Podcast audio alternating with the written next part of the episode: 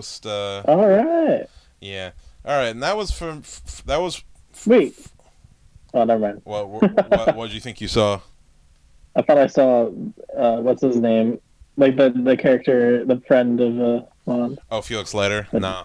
Yeah, but I didn't. Yeah. Anyway, so yeah, so that was for your eyes only. Um, it's a movie. Yeah, no. So okay, I liked it a little bit more than I remembered. Um, it was okay. It just didn't. I don't know. Like the villain just wasn't memorable. Fucking like the Bond girl was great. Melina was really great. Um, see, flop it in the yeah. Um, Melina was really great. Uh, Mara was good. There was some fun action. I don't know. It just wasn't really memorable to me. What about you, Mitch? Yeah, I mean, you touched on some things I agree with.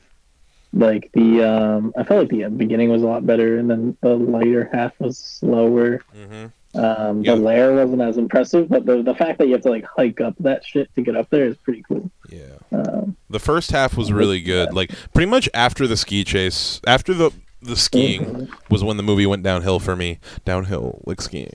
agreed, it did. Courtney, of the f- half that you saw.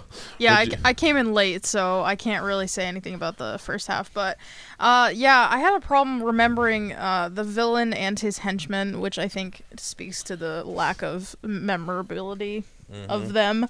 So that kind of sucked a little. Uh, also, yeah, the layer kind of sucked. Um, but I did like the Bond girl because she was useful and not just like dying and Oh, sex and that's totally. it. Yeah, Melina was really good. Top tier Bond girl Yeah, she was a good Bond girl. for sure. Um, and I liked her chemistry with Moore. Um, yeah, but no. Overall, I think Mitch, I'm gonna give it two and a half doors. All right, yeah, I was gonna give it a three. Three Doors. Yeah, that's the name of the next movie. Octopus. Which I remember being quite fun. So we'll see. Yeah, two and a half doors uh, for for this film. Melina was good. Next week, Octopussy. Yeah. Octopussy. Saying This was officially the halfway point, Mitch. We we've watched half of these movies. Um, That's fucking awesome. that's crazy. Yeah, but we're skipping we're skipping this one though, because that one doesn't count. I'm showing her "Never Say Never Again" because yeah, It might be a bonus one. yeah, maybe It probably will be. make it to the end. Yeah, and then we only have two more moors until Living Daylights. That's crazy, dude. Yeah, fucking hey. Yeah, that's what I'm, saying. I'm I'm still on the more train. Give me more, more. more, more, more, more, more, more. I'm fine with him. I don't think he's like. I think the. I liked Connery's like beginning films, like his first few, and then he just aged quicker. I feel like. He, not only that, but I feel like he, Bo- uh, Sean Connery, just kind of stopped giving a fuck after a while.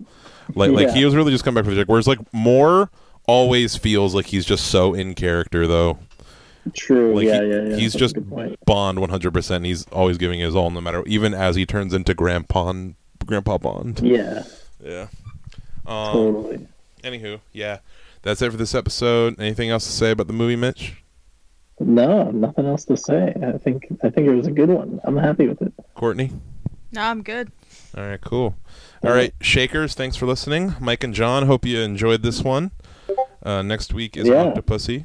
Uh, yeah, keep it locked.